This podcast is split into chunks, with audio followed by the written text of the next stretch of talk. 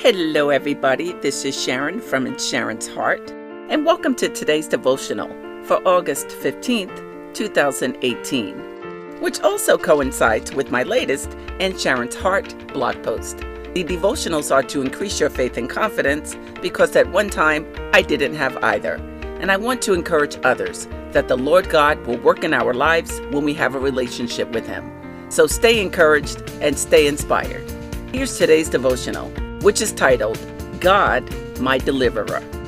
But before we get into today's message, there is a new development within Sharon's Heart I wanted to share with you. And that is my free FaithWorks webinar I created for those who may need help with their self confidence, self esteem, self image, and faith. As some of you know, a few years back I struggled with my confidence and faith, so I created the webinar to help others. You can click on the link in the show notes to access the FaithWorks webinar, as well as on my website in the show notes. It will really bless you.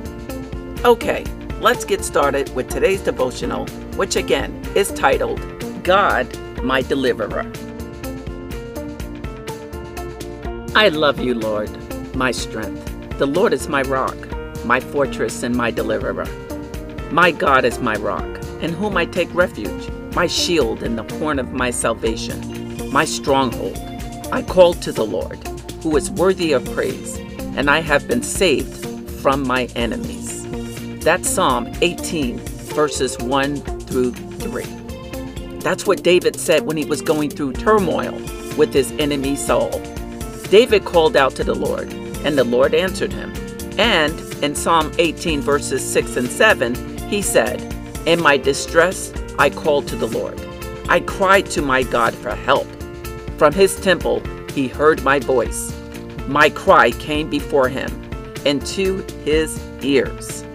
That's Psalm 18, verses 6 and 7. God will also deliver you and I from anyone or anything coming against us. Who is coming for you? What is coming for you? Don't you know that God will deliver you from that person or that thing? He certainly will. Psalm 18, verses 16 through 19, is further proof.